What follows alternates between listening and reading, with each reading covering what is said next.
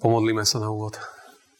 Ďakujeme Ti, Pane, že môžeme byť spolu a môžeme dnes znovu načrieť do hlbín Tvojho slova, znovu tak nad ním premýšľať, nad príbehom Jozefa a možno v tom celom aj vidieť seba, svoj príbeh, svoj život a objaviť mnoho dobrého, ktoré Ty pre nás máš. Tak prídi, Pane Ježiši, aj dnes skrze Ducha Svetého a prehovor do našich životov. Amen. Dobre, tak um, ako som už povedal, dnes teda pokračujeme vo výklade príbehu Jozefa z prvej knihy Mojžišovej. A pred nami je teda 41. kapitola celá. Ona je veľmi dlhá, má 57 veršov, čiže dosť veršov budeme čítať v takých štyroch častiach. Ale kľudne si potom môžete, ak chcete Biblie mať v rukách, použite si Biblie. Respektíve všetky texty budú na projekcii, takže ich budete vidieť. Dobre? A a teraz sa musíme vrátiť, lebo dávno sme spolu neboli a my sme sa s Jozefom rozlúčili vlastne, keď bol vo vezení. A on vyložil tie sny tým dvom kráľovským úradníkom a požiadal jedného z nich, aby sa potom prihovoril za Jozefa, aby na ňo nezabudol, keď odíde z väzenia. No ale my vieme, že on vlastne zabudol na, na Jozefa a Jozefov príbeh e, pokračuje ďalej vo väzení. No a čo sa ide odohrávať? Tak pomoc príde úplne z inej strany. Celá tá kapitola je, že Jozef vykladá faraónové sny. A celé sa to točí okolo tých snov a to všetko, čo sa bude tam diať. A tak dneska uvidíme, že sny zvláštnym spôsobom sú veľmi dôležité. Tak uh, ideme na, rovno na scénu a ja budem čítať zo 41. kapitoly prvých 8 veršov. Buď počúvajte, sledujte text, alebo takisto čítajte. Po dvoch rokoch mal aj faraón sen. Stál pri Níle. A hľa z Nílu vystupovalo sedem kráv. Na pohľad pekných a tučných, ktoré sa pásli na šašine. A hľa za nimi vystupovalo z Nílu sedem iných kráv, na pohľad škaredých a chudých. I postavili sa vedľa kráv na brehu Nílu. Krávy na pohľad škaredé a chudé zožrali sedem kráv na pohľad pekných a tučných. V tom sa faraón prebudil. Keď znovu zaspal, snívalo sa mu po druhý raz. Na jednom steble rástlo sedem tučných a pekných klasov. A hľa za nimi vyrástlo sedem tenkých klasov, vysušených východných metrov. Tenké klasy pohltili sedem tučných a plných klasov. Na to sa faraón prebudil a zbadal, že to bol sen. Ráno bola jeho myseľ vzrušená. Preto faraón dal zavolať všetkých egyptských vešcov a všetkých mudrcov a vyrozprával im svoje sny. Ale nebolo nikoho, kto by ich faraónovi vyložil. Tak to je samozrejme tých prvých 8 veršov. Hneď to začína konštatovaním, že, že prešlo koľko? Koľko rokov? Dva roky. V podstate prešli dva roky, odkedy Jozef pomohol tým úradníkom teda jednému z nich. A on na ňo zabudol, prešli dva roky a po dvoch rokoch sa začala diať úplne zvláštna vec. Faraón, teda my vieme, že sme v Egypte teda, a mal sen. A, a ten sen bol, bol zvláštny. My vidíme, že je tam opis ako keby dvoch udalostí, tých sedem kráv tučných, ktoré, ktoré boli, vyšli z Nílu a potom vyšli tie, tie také škaredé, chudé krávy a oni zožrali tie tučné. Úplne čudný sen. A my vieme, že vlastne faraón sa hneď prebudil. Asi ste mali v živote sny, po ktorých ste sa zobudili a nebolo vám všetko jedno. Mali ste asi, že každý. Vieme, o čom to hovoríme. Asi si iba povedali, že keď sa vám otvorili oči, to bol iba sen, jak dobre. Mne sa niekoľkokrát stalo, že som sa zobudil a už je po bohoslužbách, už skončili a ja som v posteli ešte. A ešte aj iné, všelijaké sny sa niekedy. A potom zistíte, oh, to je iba sen, dobre. A môže sa to stať. Čiže bol prvý šok a on zaspal a hneď druhý sen. A ten sen je iný, ale v podstate ten istý. Zase je nejaké steblo a na tom steble sedem krásnych klasov a zrazu tam je opäť nejakých sedem tenkých klasov a tie, tie tenké klasy zrazu pohltili tie, tie tučné. A znovu sa faraón zobudza a tam je tiež, ja zbadal, že to bol sen, hej, čiže tiež to bol sen a tam je napísané, že ráno jeho myseľ bola vzrušená, to znamená, že on bol, bol úplne rozhodený. Asi ste mali také sny, že to niečo snívalo, potom ráno ste boli úplne rozhodení z toho. Ste premyšľali nad tým priebehu dňa, že čo to znamená, prečo tento sen, čo sa to pospájalo, aké udalosti a, a prečo to je. Je to zaujímavé, tam sa spomína rieka Níl. Samozrejme, rieka Níl je pre Egypt absolútne kľúčová rieka a od nej závisí život. A keď sa hovorí, že v horúčavách krávy sa ponárali až po krk do vody Nílu. Takže preto aj ten obraz, že vychádzali z Nílu, zo šaštiny. Ten východný vietor, a to je taký špeciálny vietor, on, on má aj svoj názov, sa volá, že Chansim. Chansim. A to je taký východný, taký nepríjemný vietor, ktorý um, ktorý tam vysušuje to celé a, a tento vietor sa spomína pri tých klasoch. Čiže faraón sa zobúdza a je mu jasné, že to nie sú obyčajné sny. E, pretože dneska existuje o snoch, je celá veda, to, tu nemá zmysel rozoberať. My to niekoľkokrát aj hovorili. Proste niektoré sny je len projekcia udalostí, ktoré sa nám diali, dejú a sa to celé pospája a potom vzniknú nejaké také úplne úplne čudné sny, je, že tam pospájajú také udalosti, takí ľudia sa tam stretnú, že to vôbec nedáva zmysel, ale ono to je kombinácia všeličoho. A to je jedna vec, no ale v týchto národoch sen, ktorý sa dvakrát opakoval dokonca, veľmi výrazný, faraón vedel, že toto je signál. Pre, pre vtedajšie kultúry to bolo znamenie, že, že s nimi komunikuje niečo nadprirodzené, že toto je nebo, alebo, alebo niečo, niečo nadprirodzené s nimi uh, s nimi komunikuje, že je tu nejaká správa, ktorej musí porozumieť. A, ale on jej nerozumel. My vieme, že v starej zmluve boli viacero takých príbehov o snoch rôznym kráľom a potom boli vykladači, ktorí vykladali, ale to sú ďalšie príbehy. No a faraón si zavoláva všetkých mudrcov a hovorí im, čo sa mi snívalo. To je zaujímavé, že si ten sen pamätal, lebo niekedy sa vám stáva, nie, že zobudíte, niečo sa vám snívalo, Neviete si na to spomenúť, viete, že to bolo blbé niečo alebo zlé. A, ale on si vedel na to, on vedel ten sen nejakým spôsobom, vyrozprával im sny, ale nikto sa nechytal. Na to nebola odpoveď. Ideme ďalej. Máte nejakú myšlienku, poznámku v tejto časti? Niečo vám beží v mysli? Dobre. Tak ideme na ďalšiu časť. Čiže ideme čítať od verša 9 po verš 16. Na to hlavný pohárnik povedal faraónovi, až dnes si uvedomujem svoju vinu. Keď sa faraón rozneval na svojich sluhov, uvrhol ma do väzenia v dome veliteľa telesnej stráže mňa ich hlavného pekára. V tú istú noc sme mali sen, ja i on. Každý z nás mal sen zvláštneho významu. Bol tam s nami hebrejský mládenec, sluha veliteľa telesnej stráže a my sme mu naše sny vyrozprávali. On nám ich vyložil, každému osobitne vyložil jeho sen. I stalo sa tak, ako nám to on vyložil. Mňa faraón uviedol späť do môjho úradu a tam toho dal obesiť. Na to faraón dal zavolať Jozefa. I hneď ho vyviedli z temnice, dal sa ostrihať, preobliekol si šaty a predstúpil pred faraóna. Tedy faraón povedal Jozefovi, mal som sen a nie nikoho, kto by mi ho vyložil.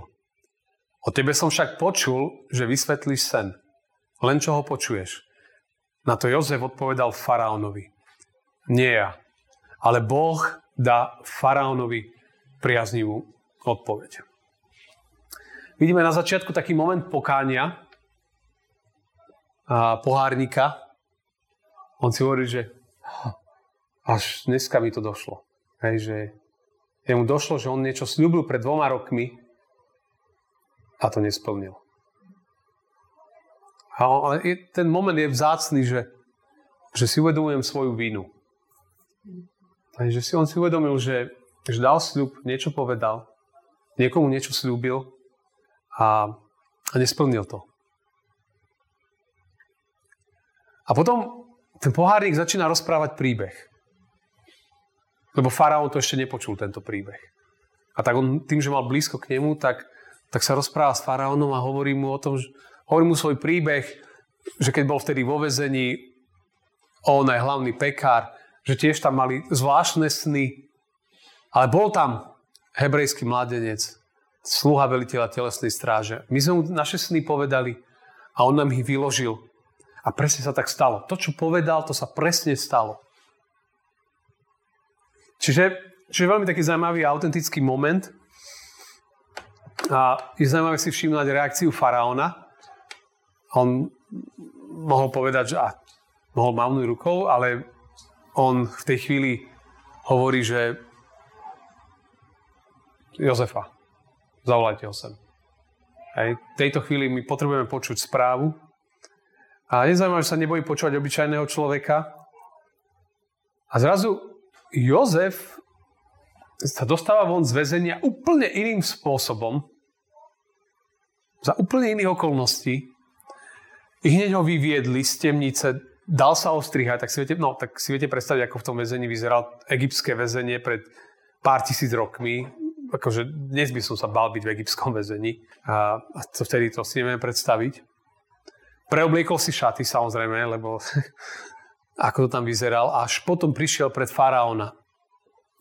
A faraón, faraón jednoducho mu hovorí, mal som sen, o tebe som počul, že to vieš vysvetliť, tak chcem ti ho povedať. A je zaujímavé, že ako Jozef reaguje, že uh, hovorí, nie ja, ale že Boh. Boh vysvetlí sny. Že Boh dáva odpovede. Veľmi, veľmi pekne to hovoríš, lebo mohol všetko stiahnuť na seba, na všetku slávu, čokoľvek. A on hovorí, že to Pán Boh toto robí. A ideme ďalej, ono sa to bude celé roz, roztvárať a potom bude niekoľko takých aplikácií ešte do života, ale musíme to celé prejsť. No a to je tá dlhšia časť čo sa stalo, ideme si to zopakovať, celé to ešte raz prečítam. Ideme od verša 17 po verš 36, čiže taká väčšia časť, počúvajte, čo tam odohráva. A faraón povedal Jozefovi, snívalo sa mi, že som stál na brehu Nílu. A tu zrazu sedem kráv tučných a pekných na pohľad vystupovalo z Nílu a pasli sa na šašine. A hľad za nimi vystupovalo sedem iných kráv, chatrných, na pohľad veľmi škaredých a chudých. Nič také škaredé som v celom Egypte nevidel. Chudé a škaredé kravy zožrali sedem prvých tučných kráv. Ale hoci ich pohltili, nebolo poznať, že sa dostali do ich vnútornosti, na vzhľad boli škaredé ako predtým. Na to som sa zobudil. Potom som videl vo sne, že na jednom steble rástlo sedem plných a pekných klasov. Zrazu vyrastlo za nimi sedem prázdnych, tenkých, východným vetrom vysušených klasov. Tu tenké klasy pohltili sedem pekných klasov. Rozpovedal som to vešcom, ale nikto mi to nevedel vysvetliť. Jozef odpovedal faraónovi. Faraónové sny znamenajú jedno a to isté. Boh oznamuje faraónovi, čo mieni urobiť. Sedem pekných kráv je 7 rokov.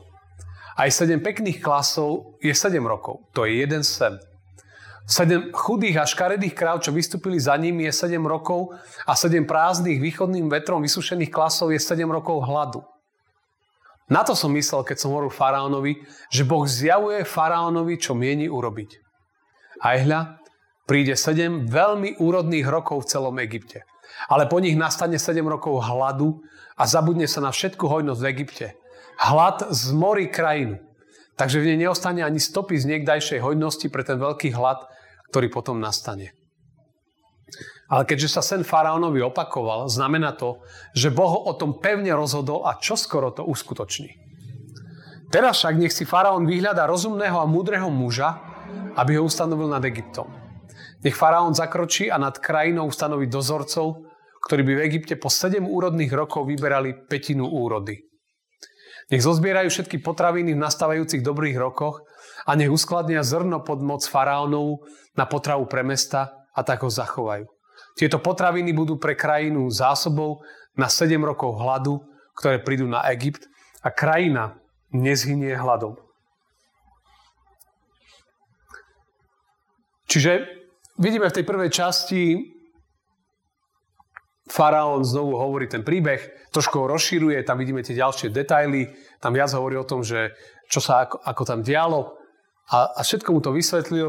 No a potom e, a potom jednoducho Jozef prichádza s výkladom a, a hovorí, že, že príde 7 rokov požehnania a 7 rokov hladu. Toto je realita, ktorá príde. Tým, že Boh to viackrát zopakoval, to potvrdzuje, stane sa to a Boh dopredu hovorí, čo bude.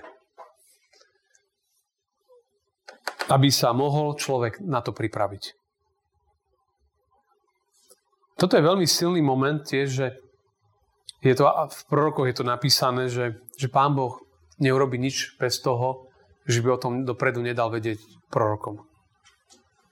Hej, že, že Pán Boh čokoľvek, keď oznamoval, oznamuje v písme, tak nikdy by to nemalo byť také, že by nás to malo prekvapiť. A, lebo všetko, čo nám chcel povedať, nám povedal. Cez Ježiša, cez Bibliu. Všetko je. Všetko dôležité je povedané. Pretože niekedy v živote to tak chodí, že nevieme všetko a potom sme niekedy prekvapení, ale tu na Pán Boh hovorí, čo sa má diať, čo sa stane. To je veľmi dôležitý moment, že Pán Boh upozorňuje, aký je plán s našim životom, s týmto svetom. Biblia o tom jasne hovorí. Nikto by nemal byť taký, že ja som o tom nevedel. Boh o tom dáva vedieť. To, čo je zaujímavé, že Jozef, že Jozef nielen vysvetlí celý ten príbeh, ale Jozef hovorí ešte ďalšiu vec. Ešte ďalej hovorí faraónovi, že čo treba urobiť. On hovorí nielen to, že toto sa stane a teraz rob čo chceš faraón, ale on hovorí, ale faraón, toto treba podniknúť. Treba správcu, treba ďalších ľudí oddeliť na to, treba, ide 7 rokov hojnosti, treba poriadne zberať úrodu, pripravovať sa na to, že potom príde 7 rokov hladu a ten hlad bude brutálny a treba sa na to poriadne pripraviť. A zaujímavé, že, že Jozef všetko, všetko mu hovorí, vie, čo treba. A to niekto povedal už dávnejšie, že keď Pán Boh dá niekomu nejakú víziu, nejaký plán, tak mu dá aj kroky.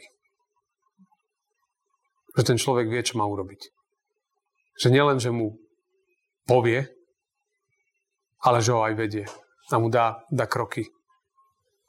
Mojžiš, Nehemiáš, mnohí by vedeli o tom hovoriť. A tak to aj platí, že keď Pán Boh dá nejakú víziu človeku, tak on dá aj tie kroky, že čo, čo treba urobiť. Tak ako tu nám povedal, čo sa stane, ale zároveň mu povedal, čo treba urobiť. Veľmi konkrétne kroky. To tak chodí aj v živote, aj v iných situáciách, že v manželstve to je tak často, že manželka ona vždy presne vie, čo chce. Hej? Človek môže rozmýšľať, že jak by to mohlo pasovať. A presne vie, že tak, tak, tak, tak, tak. Hej, má cestu, má smer, všetko. Hej, že rozmýšľate, že ako to tam by ste dali takto, presne, a všetko sedí, pasuje, ako má byť. Hej, čo sú také lekcie z manželstva a väčšinou žena vie presne, čo chce. Um, a tu na tiež je to taký zvláštny obraz, že, že Pán Boh dal sen, že keď niekomu niečo dá na srdce, tak on dá aj tie kroky, ako to urobiť. To je veľmi silné, ak je niečo od Pána Boha, že on človeka aj povedia. A tu na Jozef, Jozef oznámil to. No ale keď to oznámil, tak potom prišla samozrejme faraónová reakcia. Verše 37 až 46. Tá reč sa páčila faraónovi aj všetkým jeho služobníkom. Vtedy faraón povedal všetkým svojim služobníkom, či by sme našli podobného muža, ktorom je duch Boží? A faraón Jozefovi povedal, pretože ti Boh dal toto všetko vedieť, nikto nie je taký rozumný a múdry ako ty. Ty budeš správcom nad mojim domom a tvojim slovom sa bude správovať všetok môj ľud. Ja budem len o trón vyššie ako ty. A ďalej povedal faraón Jozefovi, aj hľa ustanovujem ťa za správcu nad celým Egyptom. Potom si faraón sňal z ruky prsteň a dal ho Jozefovi na ruku. Obliekol ho do jemných ľanových šiat a okolo hrdla mu dal zlatú reťaz. Dal ho voziť na svojom druhom voze a volať pred ním na kolena. Tak ho ustanovil za správcu nad celým Egyptom. A faraón povedal Jozefovi, ja som faraón a bez teba nikto nesmie pohnúť ani rukou, ani nohou v celom Egypte. Potom faraón Jozefa pomenoval Cafena Paneach a dal mu za ženu Asenatu, dceru Potifera, kniaza z Ónu. Tak sa Jozef stal pánom nad Egyptom. Jozef mal 30 rokov, keď stal pred faraónom, kráľom Egypta. Potom odišiel Jozef od faraóna a prešiel celý Egypt. Toto je, toto je veľmi silná pasáž. Čiže vidíme, že Jozef vysvetlil sen, povedal, čo treba urobiť a faraón ho tam počúva a tam je napísané, že a faraónovi páčilo, čo Jozef povedal. A nielen faraónovi, ale aj jeho služobníkom, ktorí tam boli. A potom on hovorí dokonca, že či by sme našli tu v tejto krajine podobného muža, ktorom je duch Boží, ako je tento Jozef? Existuje tu vôbec niekto taký? A hovorí, že toto ti dal Boh vedieť, nikto nie je taký rozumný a múdry ako ty. A potom hovorí faraón, Jozef, ty budeš správcom nad mojim domom a tvojim slovom sa bude spravovať celý môj ľud. A ja budem len o trón vyššie ako ty. Ja ťa ustanujem nad správcom nad celým Egyptom.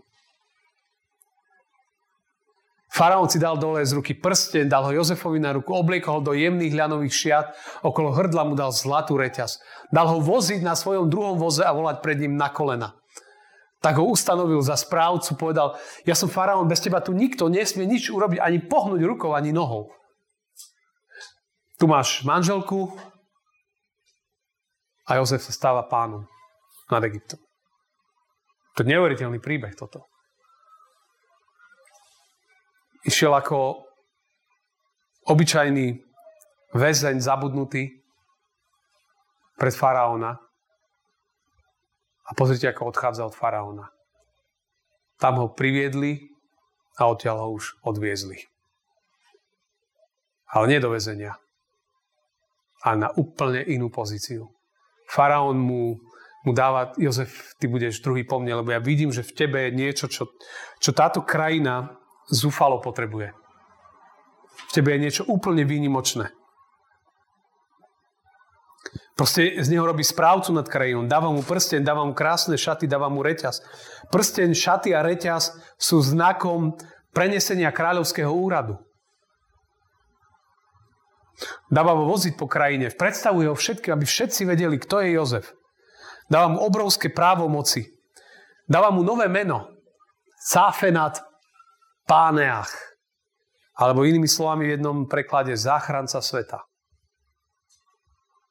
Jozef ako záchranca.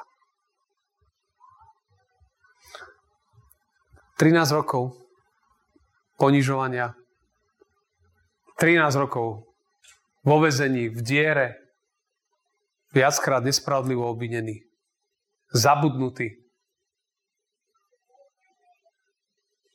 ľuďmi. Ale nie Pánom Bohom.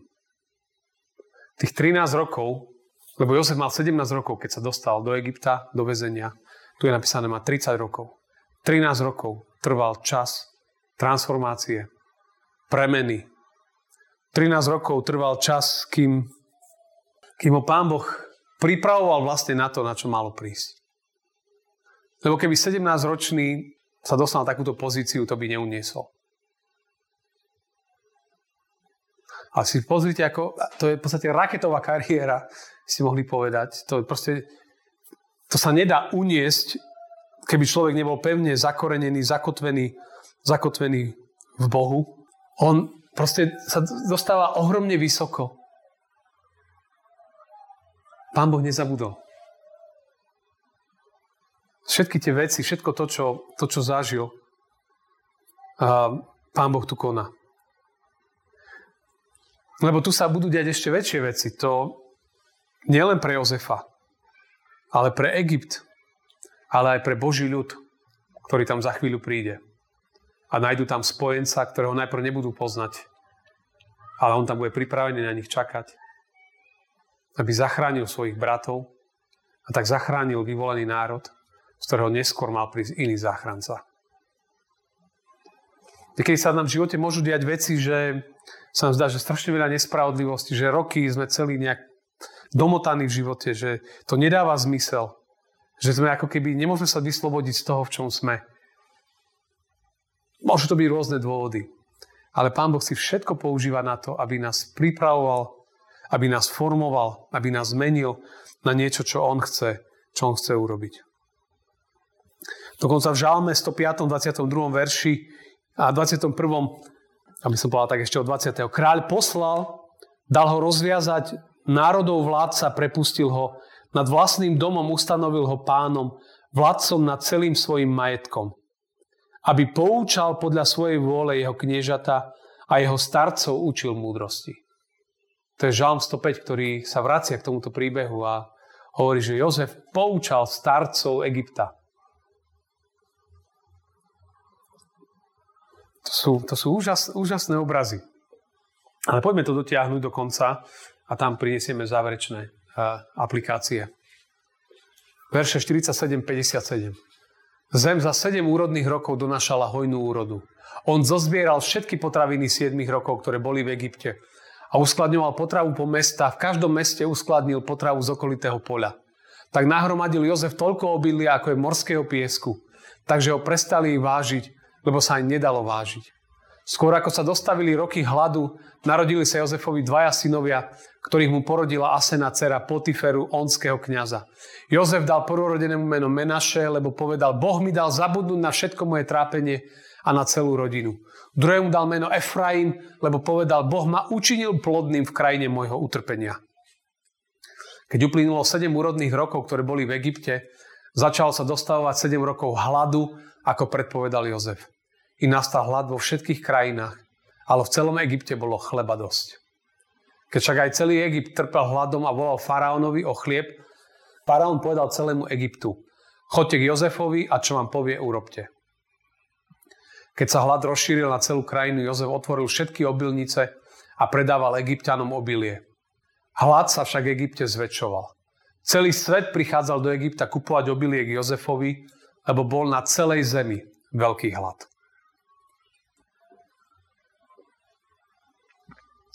Takže vidíme, že všetko sa splnilo, bolo 7 rokov požehnania, ale Jozef tých 7 rokov, keď sa dobre darilo, nepremárnil, ale presne ako dobrý správca sa pripravoval na časy horšie, lebo vedel, že prídu aj zlé časy.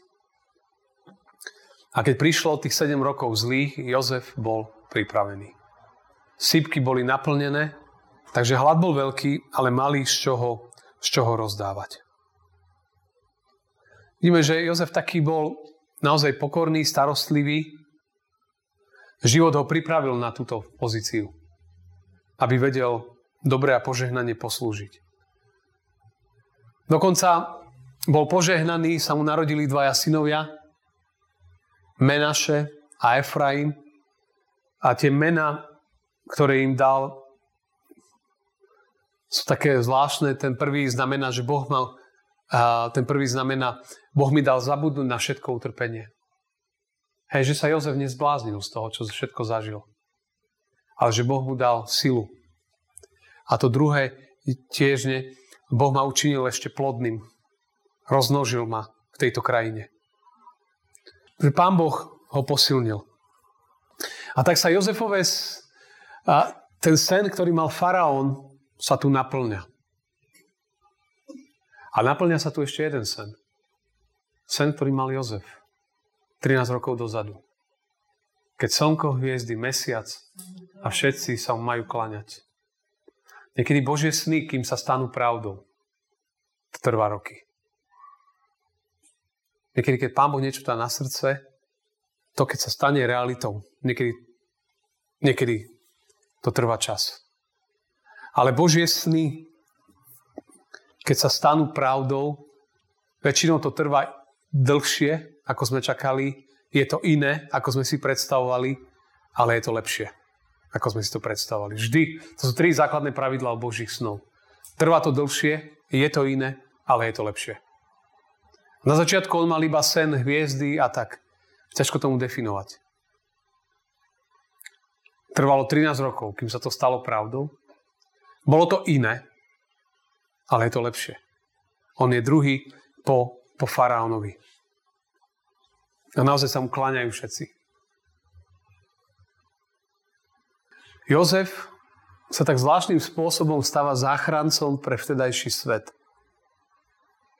Pomáha nielen egyptianom, ale vlastne aj celému svetu, lebo na celej zemi bol veľký hlad. Tak to čítame. To znamená, že, že bol, bol hlad všade a Jozef, Jozef pomáha na celej zemi. Tu je ešte jedna pekná taký obraz pre mňa, že, že veriaci človek môže byť požehnaním aj v sekulárnom zamestnaní, keď ho robí poriadne a kvalitne, môže byť aj veľmi vysoko a môže byť požehnaním. Ako Jozef, ako Daniel. A mohli by sme hovoriť o ďalších. Hej, že keď to robíš poctivo, verne, spravodlivo, Pán Boh si pamätá, nájde cestu pre teba. A úplne to posledné, čo možno z tohto príbehu ja poviem, že to Jozefové meno bolo zmenené, stal sa záchrancom. Ale už som to už trošku naznačil, že, že Jozef je predobraz iného záchrancu, ktorého meno je Ježiš Kristus. Pretože on sa obetoval pre celý svet, pre každého jedného človeka.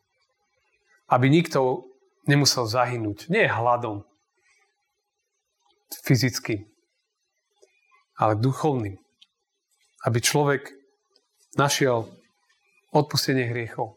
Aby našiel nový život, novú radosť, novú slobodu, nový zmysel, novú nádej. A on nasytil ich žalúdky tu na. Ale to bolo, to je dôležité. Ale my potrebujeme nasytiť svojho ducha, svoje dušu, svoje vnútro. Toto je veľmi dôležité.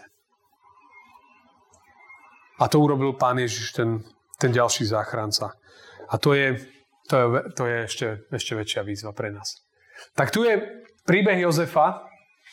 A tu na to nekončí, lebo samozrejme o týždeň sa stretneme na scénu prídu jeho bratia a tie udalosti začnú naberať ešte ďalší, ďalší rozmer. Ale pamätajte si, Pán Boh na nikoho nezabudne zo svojich.